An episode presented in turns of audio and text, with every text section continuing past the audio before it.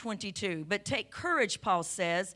None of you will lose your life, even though the ship's going to go down. For last night, an angel of the God to whom I belong, it's one of my favorite lines in Scripture, to whom I belong and whom I serve. We not only belong to God, but we serve God. Can you say amen? Stood beside me and he said, Don't be afraid, Paul, for you will surely stand trial before Caesar. Amen. Once more, God in his goodness has granted safety to everyone sailing with you. So take courage. Look at your neighbor and say, Take courage. Paul says, For I believe God, it will be just as he said.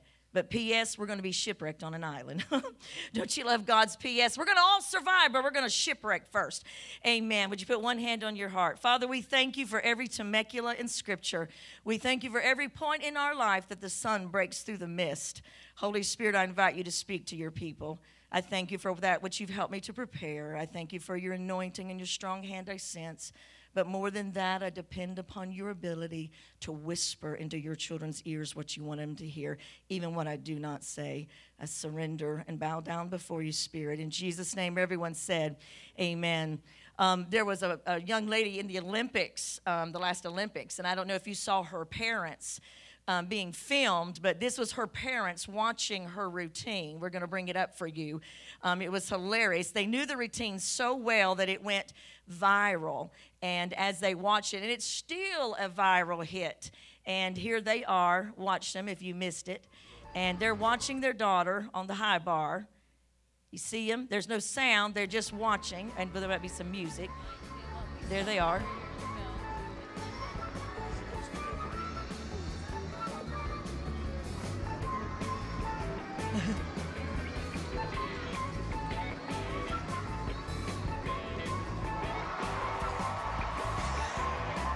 Has to sit down. He's exhausted. Mother and son give a high five, and then it, I think, goes on a little bit. And there they go again.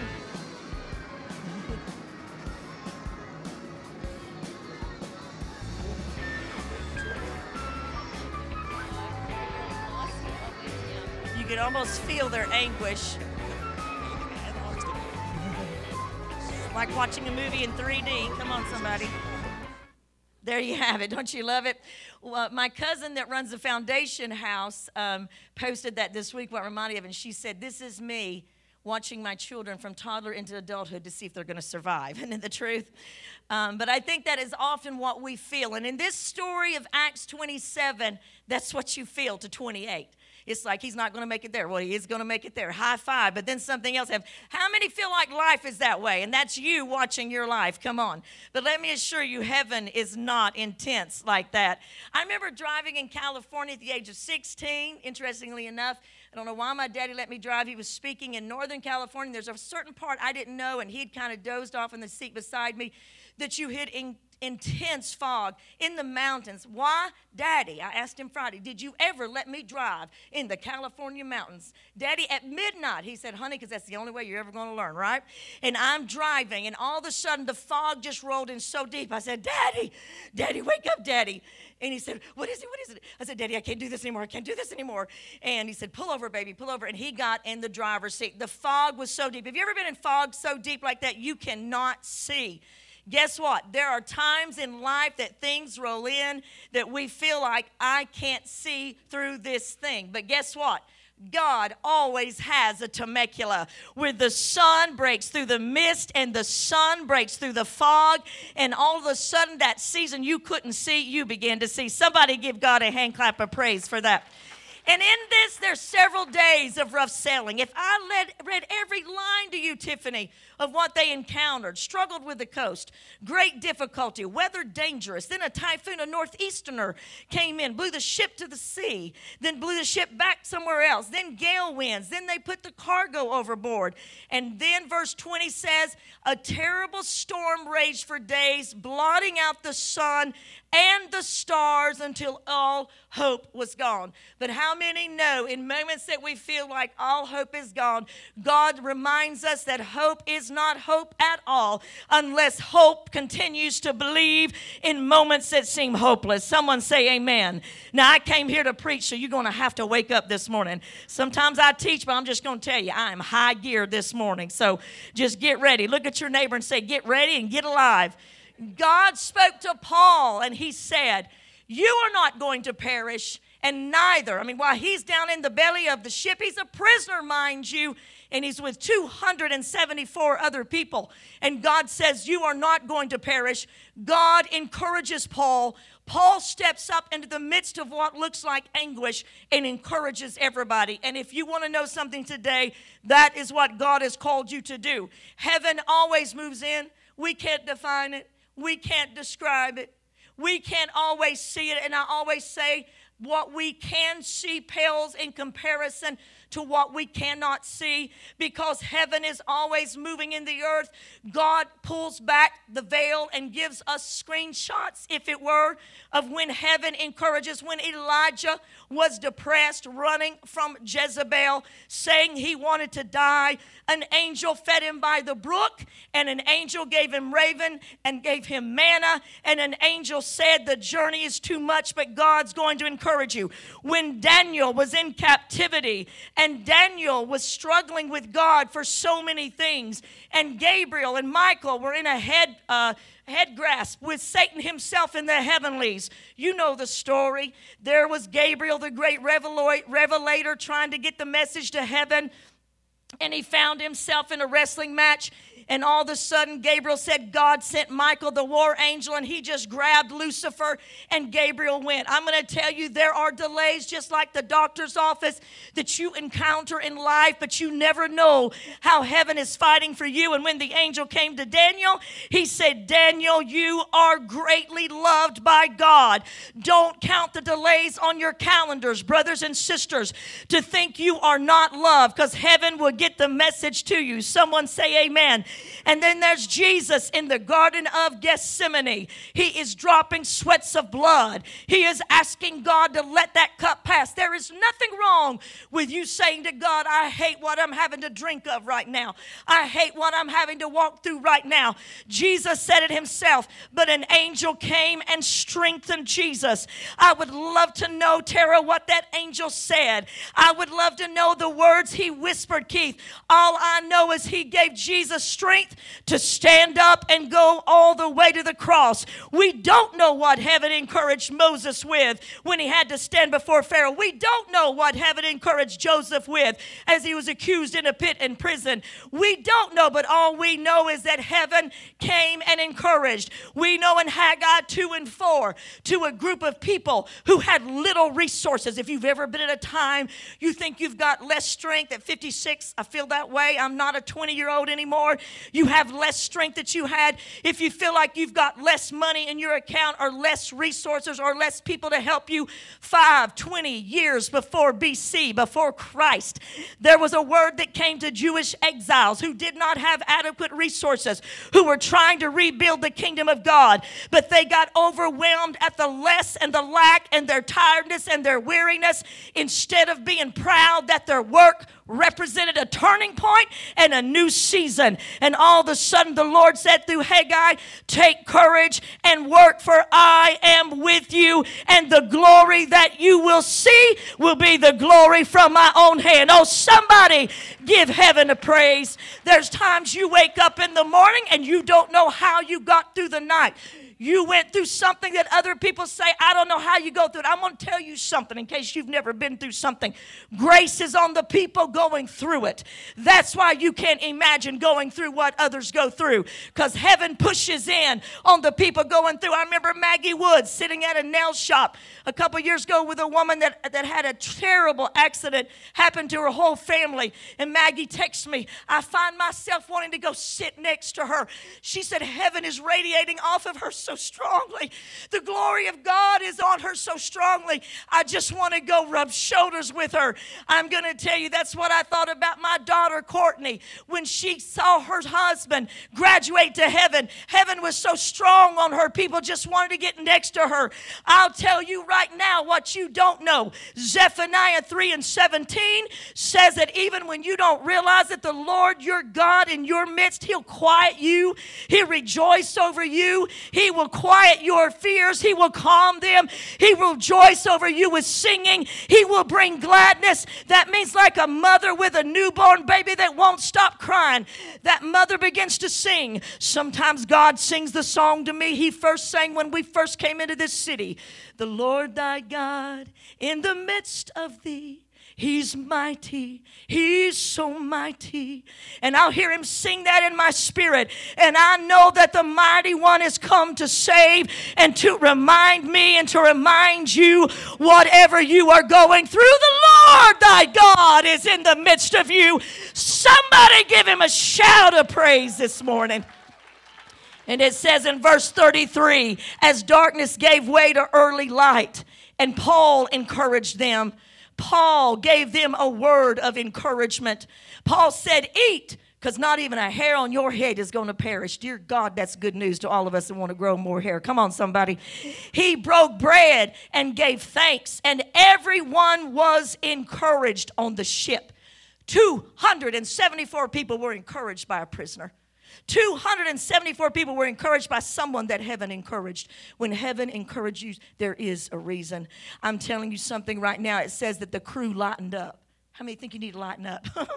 the crew lightened up. They threw things overboard and they began to come into arrest. Matthew 11, I quoted over myself, Miss Jessica, at the end of my devotions Thursday morning as I swang out with the cat. Come on, somebody. And the birds were chirping and my neighbors were smoking behind me. It's a beautiful scene, people.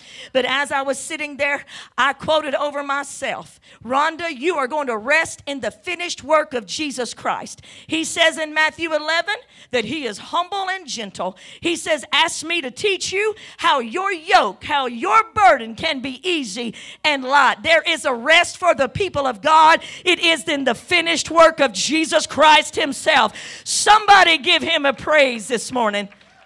They started heading for shore, and all of a sudden the ship broke up even worse. They had had a couple of Temecula's, but then the fog rolled in again. You ever been there? I've been there. We will be there again because this is a fallen world. The ship began to break apart, and uh, the way they survived, um, which actually was on planks and pieces of boards to the other side. Once safely ashore, they were on an island called Malta. Everyone say Malta. Now, ironically, the island Malta means a place of refuge. But let me tell you, it says it was so cold, the islanders were trying to help them. So here is Paul, man of God, on his way to appeal to Caesar, great missionary of the faith, as a prisoner, mind you, landing at Malta. You see, where they were going was somewhere else. Paul had told them, if we continue along this journey, the ship is going to break up. Paul had tried to warn them, but it's amazing how, even though they didn't heed, and this is for somebody in this room, even though they didn't heed the warning, God came in and brought a Temecula. Is he not mighty? Is he not powerful? Who among you in this room have not overlooked a warning from the Lord at one time another in your life. And they didn't. They didn't heed the warning. And yet, but God said, I'm going to spare you. But see, they were going, and geographically, if I had all my maps out here, which I love, and if I put them up here, I could show you where they were going, but where they landed. Have you ever thought you were going somewhere, but your circumstance ended up being something else temporarily? You encounter a circumstance you thought you would never encounter. You didn't see it. Cold means no warmth. Circumstances they didn't think they would ever encounter um, Paul and, and these other people found themselves in an unfamiliar, everyone say unfamiliar, unfamiliar place where people speak an unfamiliar language. I mean, it's very cool to travel the nations of the world if you have an interpreter. But here they are with unfamiliar people. And it's a small place. Someone say small place. They're at a small place. And here they are. And I often like to visualize, and I've preached a little bit off this through the years, this chapter 11. In fact, one time I preached it so much, we, all, we would say to each other, just shake it off. We'll get to that in a minute. But here they are, and when they land on the island, I just know how people talk, Chris. 276 people get off this boat, and you know the word spread. You see that man right there? That man right there heard from God and told us we would not die. Not one of us. And here we are. This is where the hashtag Paul's a God began to occur. Come on, somebody. This is when everyone said, I need a selfie with that man. Come on now. There are moments in your life that God will use you and things will be so glorious. Oh, the places you go. That in that moment, the hashtag will be, Isn't he wonderful? Isn't she amazing? Aren't they perfect? At this moment, everybody wanted to get their selfie with the Apostle Paul. I love it in the back of the Thompson Chain Bible when I was a young student of the Word that the Lord showed me. They, the way the Thompson chain does it, I won't go into the whole thing, but it shows you everything Jesus did, and it breaks it into categories. So it breaks it into these categories: the year of favor, the years of fa- the year of favor, because it was three years, the year of opposition, the year of ultimate rejection. And I love that because you will have that. Look at your neighbor and say, "You will have that. You will have that." And there he is on Malta, and they're just thinking he's a god. I mean, they're just thinking he is so awesome. At this moment, what Paul could have done, I mean, Jessica, he just heard from God. He just said none of them are going to perish, even though, I mean, like they're in the middle of worse than a hurricane. We don't have time to tell you how bad this was. But everyone has survived. I mean, mind you, riding on little planks to the shore, but they made it. Someone said they made it. And it's a wonder that he did not begin, Susan, to all of a sudden write a book. I am the man who heard from heaven. Come sit here and I'll have my people call your people. Come on, somebody. I'll be here all day, people, all day long, taking your autographs. Here I am. Isn't it, moment, isn't it funny how we start to write about things not done yet? Both ways, bad and good. Can Someone say amen. I'll be here all day, people. Have your people call my people. I am Paul. That's who I am. Just line up, you little peons. But know what he does is he begins to gather sticks. Everyone say sticks. And he takes these sticks and he begins to help build a fire because it's just that cold. He knows God has an assignment there. Even though the gale wind blew him, even though a bad thing happened, we often want to know the reason why things happen. People, get in line. Don't look for the reason, look for the revelation. The reason will not come. When this baby was born with a congenital heart defect, I tore my mind up for nine weeks asking God why. Why my daughter was born congenital heart defect. Why? Finally, Jesus just said, I'm going to give you a reason, but I'm going to give you myself. Is that enough? Jesus gave me the revelation. We spend our time asking why, but the revelation, and here he is. He goes in there and he's helping and he's serving, and all of a sudden a snake comes out of the fire and fastens itself on Paul's arm. Fastens means to hold on. Everyone say, hold on. So here he is with the arm up here. Paul, the Lord had already told him, Paul, you will suffer many things and you will stand before kings. But here he is, and guess what?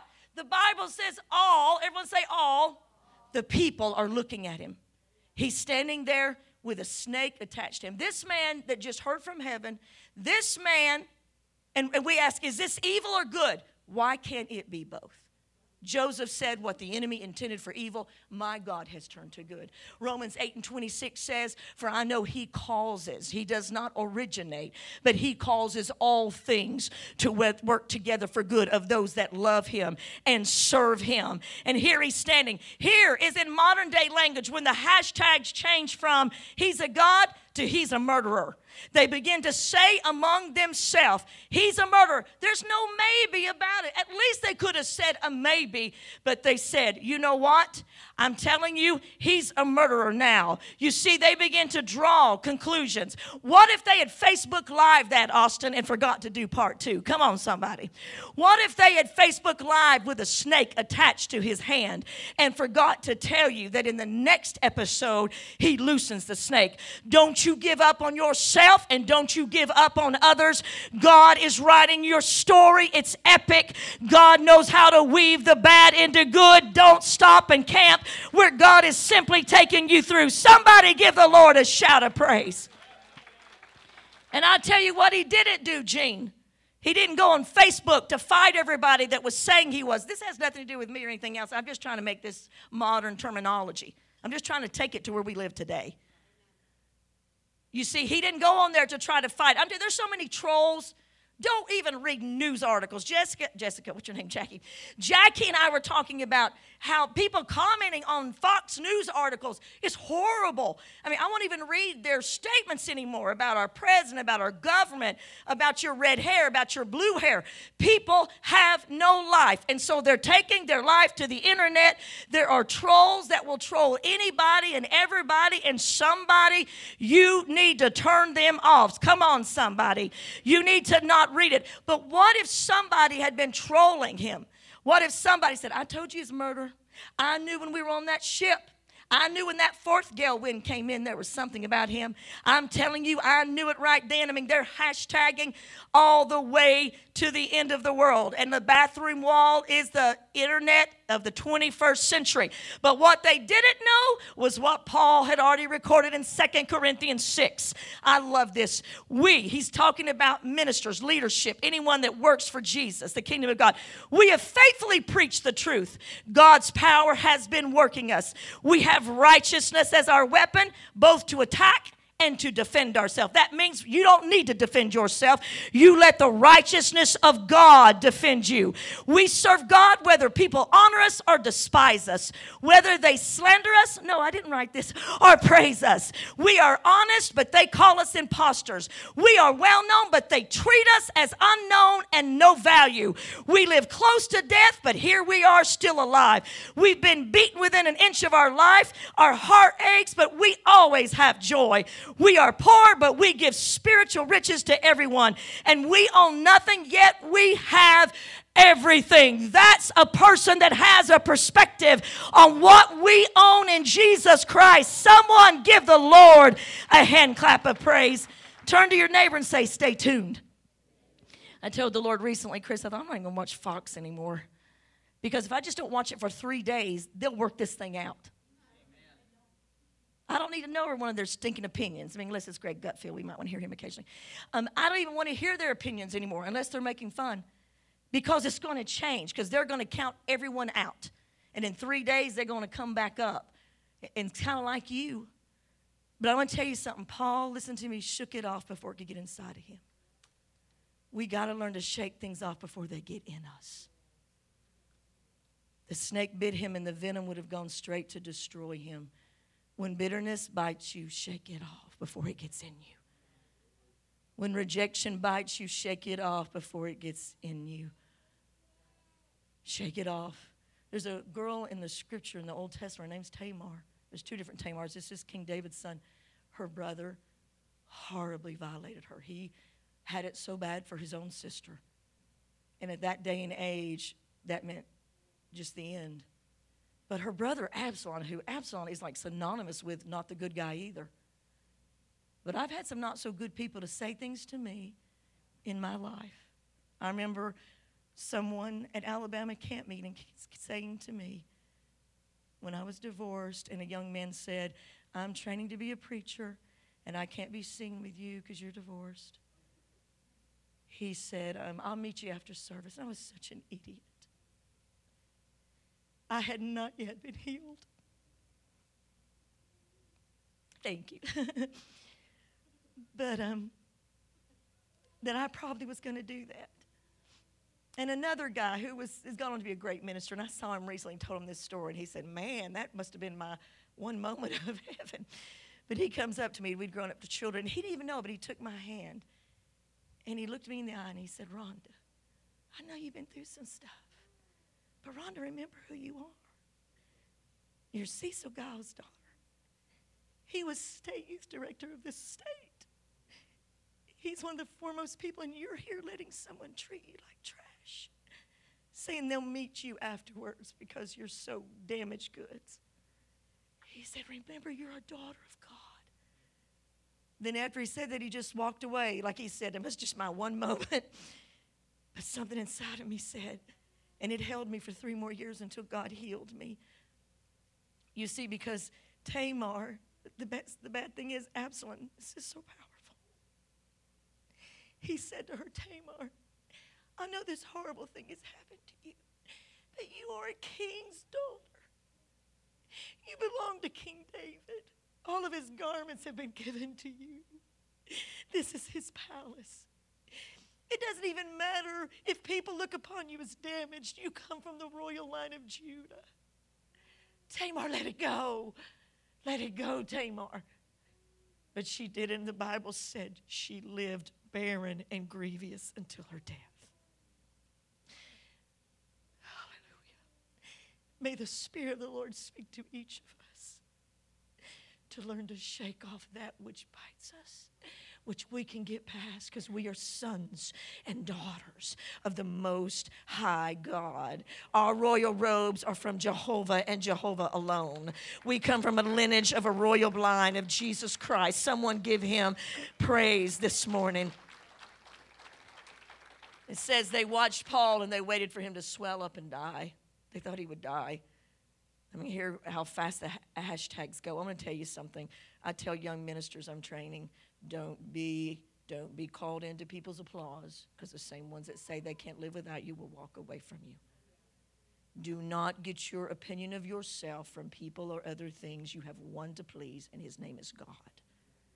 If you let people tell you who you are, if you let people encourage you, I mean, encouragement is one thing, but if you let people try to say things to you and you build up and seek their approval, you look to God for your approval. You let God tell you who He is in you, and He will show others who He is in you as well. Shake it off before it gets inside of you, or you will die with that thing dangling from your body and your spirit. Shake it off and move forward. What I love is that Paul did not look to the committee island to vote him in. He did not ask everyone as that snake is in here, what do the people of Malta say? I mean, he did not poll the audience. He did not hashtag a friend. He did not private Facebook. What do you think I should do? What do y'all think I should do? What does he think I should do? What do we think I should do? He did it. He had enough of God in him. And this is what matters. And this is when you know as a parent, your children are going to go through some stuff. But when you raise them in the, the works of the Lord, in the house of the Lord, in the faith of God, they may go through it, but eventually they're going to shake it off because they know Paul knew who he was in God and he shook the snake off. Come on, somebody. He shook it off because the shook it off because the venom will destroy you. I'm going to tell you something. That was seems like to me like a 10 second Susan shake off. I wish every shake off in my life was 10 seconds. Are you with me, people? 10 seconds. That's all we're each given. 10 seconds. Dear God, I think I'm shook some things off for years. Anybody with me? Like, yeah, she was shaking that snake off for about 22 years. well, I shook it off, and you still got yours, you ugly little thing. Okay, come on, somebody. Just we go a little flesh there. There we go. Yeah, that's what I'm saying. But we need the same absolute persistence in the process of however long it takes us to shake it off. No matter what anybody else says, this is the amazing thing. And Josh, if you'll come help me, I've, i still have a little while to, to venture, but I'm going to let him come start playing with me if that's okay. As he shook it off, the people began to say, He's a God. Are you seeing this little journey? Cheryl, don't forget it. He's a God, he heard from heaven. He's a murderer, a snake bit him. And then it goes to, He's a God again. You see what the people are saying? Paul, and, and I told Susan, I can't even talk about Paul without weeping much less talk about myself without weeping. Um, that's why I love him. I love his words in 2 Corinthians 6. We're treated as unknown, yet we are very known. What he was saying is he was known in the earth, but what he was saying, to be known by heaven, is what really matters. And he should go, off, well, they're, they're changing their opinion of him. And all of a sudden, Paul is invited, and this is where Temecula starts coming. Paul is invited to the chief official, Publius. There's your name if you want to name your next child. And uh, he's the chief official of Malta. It says, We were welcomed in. God had told Paul that he would stand before kings, but that he would suffer. Here's the awesome thing. I don't want you to miss this. This is so good. Doors will open for you and opportunities in your life I'm going to have to say this later in one sentence on Facebook, which will be a byproduct of the adversity you went through. Doors are going to open for you because of what you went through. Paul is invited into the chief official's house. I think it was um, my friend Holly Wagner, an acquaintance of mine, not a friend, in California, very well known, went through breast cancer, went through so much. But she said, There's They pastor an amazing church, Southern California. Huge, but just amazing in its work for prodigals. She said, Someone on the other side, it's selfish of us not to get through the battle because someone on the other side of our battle needs us. Someone is looking for you to show them how that mountain can be moved in your life. You were given that mountain. An opportunity is a byproduct. Uh, Josh, my nephew, Josh and Allie, who's seen on Rattled, who's been seen on the Today Show. My sweet little baby boy, Josh. They were my first babies before I had my I just love them. Um, but he's written a book, How My Wife's Cancer Healed Me. Sorry. And when Allie was going through cancer, my sister, in our private conversations, would say, you know, as we were praying for her, sister, please pray for Josh. Because he's an awesome man of God, but he had struggled along his way on who he was. He's a preacher's kid, but he'd struggled. He'd never walked off into anything great, but what's great and what's not, just being in God is great. Should just pray that the man we've always known, hallelujah, he could be, will emerge. And as I read his title of his book, they sent it to me months back, but it's just now come to release how my, how my wife's cancer healed me. One statement stood out to me. Mentoring is what happens when you turn around and you help someone behind you come through the fire without as much damage as you endured. Word for all of us. Psalm 66 and 12 says, We went through the fire and the flood. Hallelujah. But you brought us out to a broad place, a place of abundance and refreshment. Isaiah 35 says, Though the desert is rampant and it feels dry and without any rain and nothing beautiful, it said, I, the Lord, will cause it to rejoice. It will bloom and the glory of the Lord will be seen. And God goes on to say in Psalms, and Isaiah 35 says, And with this news, someone say this news, with this news that every desert will bloom, that every mist will go, and Temecula's will come. With this news, strengthen those who have tired hands Encourage those who have weak knees and say to those who are afraid, Be strong, do not fear, for your God is coming. He will save you when He comes. You will see the glory of the Lord. We've all passed through some deserts, some wildernesses. My Courtney, being born with a congenital heart defect, has opened many doors for me my divorce and my remarriage and my husband's addiction has opened up many doors. I'd have never chosen any of those things, ever. Disease will open up doors for you that you had to pass through, rejection, divorce that you went through, bankruptcy, all those things, rebuilding of your lives. Paul is in there and he's with Publius, and all of a sudden he sees the Publius says, "Father is very sick with dysentery and running a fever. And this is what I love, and I don't want you to miss it. It's like Paul said, Well, now that I'm here, who can I heal? Now that I'm here, where I didn't ever want to be, who can I heal? Who can I help? Who can I encourage? Who can I strengthen? People contact me all the time. I'm just stalking your daughter all the time. People say, I'm just stalking her. I just want to see the next thing she posts because her post, they're just carrying me through life. I mean, I've just got to see it. And, even though there's sorrow, and they weren't as close as we all have grieved through the loss. But you see, Paul was saying, Oh, I've gone through much, too much pain to not get the power from it. Come on, somebody. It may look like I'm stuck on Malta, but I've been stationed here for the glory of God. Ephesians 3 and 10 to the intent that the manifold wisdom of God might be made known by the church to principalities and powers and rulers in darkness and high places. Let me tell you, others may think you're stuck, but you're positioned. You're positioned to bring revival. Come on, somebody. At the night of hope, the Cleveland Daily Banner quoted me beautifully couldn't believe it. Marcus said, They quoted you beautifully. I said, I know it because I told him what I said. Because the pastors had asked me to say something just spontaneously as some graduates were standing by me. I said, We pray for revival. We seek God, and we often think that's just people falling out the spirit or running around the town. That's all signs and people being saved. But I said, These people are alive and disease of of addiction did not take them out. And I don't know if this is not revival, what it is. Let me tell you, God has positioned you in this church to see the glory of God. Can you say amen? So I don't want you to miss this. Here it is.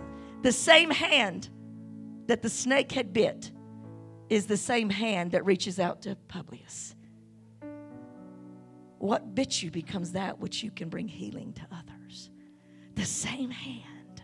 And it says, All on the island came, everyone sick, and they were cured. The same hand. And as a result, they loaded our ship up when we were done and showered us with honors. Temecula. Everyone say Temecula.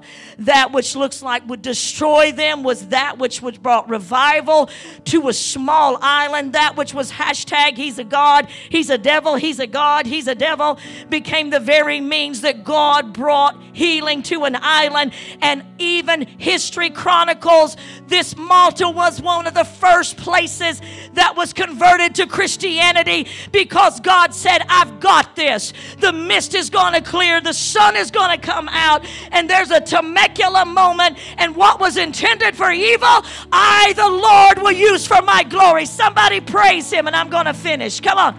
Somebody praise Him. So here's you some Temecula moments if you want to listen, and then we're going to rejoice. I went through scripture and only chose a few, very few, very, very, very few. Boy, I could just done the whole word. Okay. Abraham, the mist and the fog of believing for a baby. Believing for so many years that five chapters of the Bible have zero activity regarding his life. But then a Temecula, after years of believing at a hundred years old, he gets his Temecula, and Isaac, the son, is born. And now we are called the children of Abraham. Someone say Temecula. Come on, Temecula. Joseph, falsely accused, put in the pit, put in the prison, believed for 16 years that the dream that God had given him would say, We can't even believe God for 16 minutes. Come on, somebody.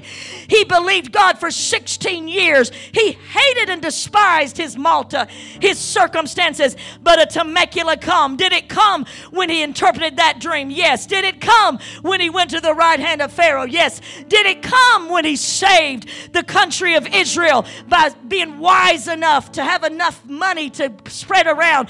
Or did it come when it said when he met with his brothers and he cried so loud, he'd been so broken, he had been so despised, and he wept so loudly that it said all of Pharaoh's house heard Chief Joseph weeping because he was standing before his brothers saying, I forgive you what you intended for evil. God worked for my good and sent me ahead of you for the sparing of many lives. Somebody give the Lord a shout of praise. Say Temecula. God's going to use you to spare others in your future. And the kings of the Old Testament, who armies besieged him on the right and the left, and they had no hope. Hezekiah, I could go on and on. Their names are forever. This could be a sermon about them.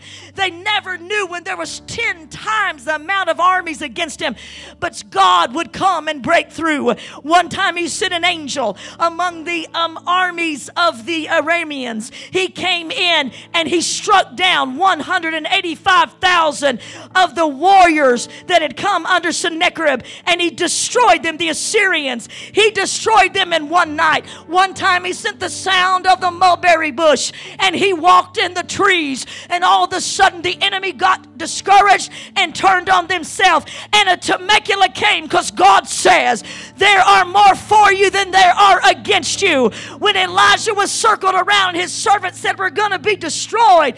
And Elijah reached up and touched eyes and said, God, let him see what I see. And all of a sudden, the servant opened his eyes. All he had seen was the armies encamped around he and the prophet, and they were going to kill him.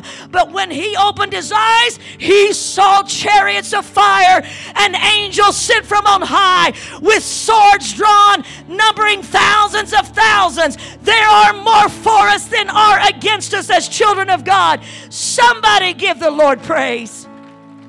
And then there is Christ, who had his year of favor, his year of opposition, his year of ultimate rejection. The fog mist came in that night at Gethsemane. The crazy thing about Gethsemane when you go there that just I've never been able to leave. You're, if you're kneeling there and you have the experience that I did, and everyone has a different experience, that you're just weeping so much And you're just thinking of him and everything he endured in that moment. And um, it's funny because you hear children playing in the distance. You hear the sounds of horn, you know, different things. And they had a different sound in that day. I, I understand that. But you realize life went on while he faced hell, right? And you realize that in times that your life is going on, other people are hurting so badly, and vice versa. You think of the garden when he prayed, let that cup pass. He despised it. When they beat him beyond recognition, it said, but for the joy set before him, he endured. He endured the ultimate snake bite. And whether you know it or not, this is so interesting, Josh. The way they first developed um, the antidote to snake venom was in a stallion. They'd bring a beautiful stallion out, and I had forgotten about this for years. I used to preach it a lot. The Vernons and others remember it, but they would inject it into a beautiful stallion, and he would go all the way down. They would give him a little bit more, and he'd go all the way down, and they kept working and working until one day the stallion would just stand and he would shake it off. And he would survive. And that's how they developed in the early days the antidote. There's many other scientific things since then. Jesus encountered the ultimate snake bite as sin fastened itself upon our beautiful Savior's body. Sin fastened it so deep that God Himself looked away until Jesus Himself said, Oh, Father, Eli, Eli, why have you forsaken me? The hands that had healed, I'm so sorry, Jesus. The hands that had healed the leper, the hands that had stretched out toward the paralytic on the Sabbath, the hands that had stopped the murderous uh, mob against the woman caught in adultery, the hands that had opened blinded eyes. The snake fastened itself to his hands until he felt forsaken. You know, we just experienced, I'm almost done, we just experienced an eclipse. You realize the ultimate eclipse was on that day when the earth turned dark. You know, that was so cool, but so fast, wasn't it? The eclipse, it was so cool, but it was so fast. And when the sun came back, I was like, whoa. I thought, how wonderful, Lord. But on that day, for three hours, darkness filled the earth.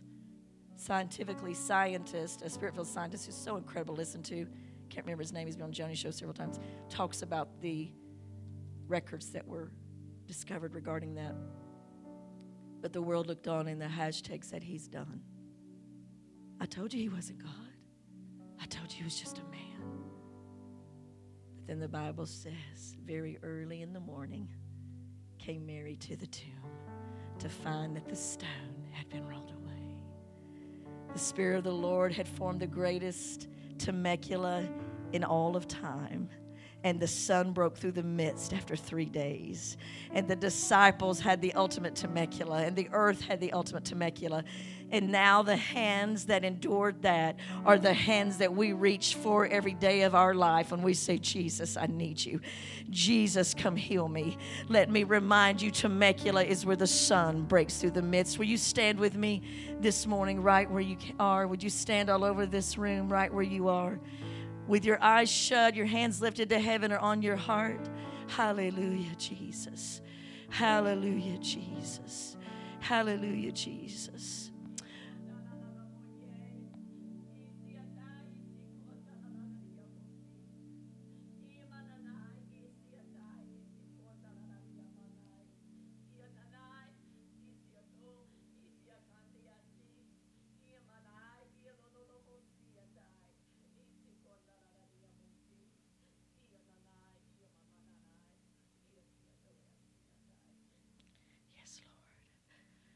For the atmosphere is shifting, says the Lord.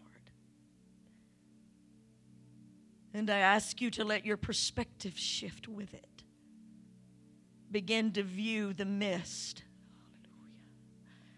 as a friend on its way to the total brilliance of the sun. Not just the sun breaking through the midst of that as foggy and undetermined and unrecognizable and unwanted but recognize the glory of the Father's Son, Christ, who is being revealed in you even in this moment. For I, the Spirit of the Lord, speak to you. Shake it off according to my glory. And let me do in you what only I can do For I have positioned you, says the Spirit of the Lord.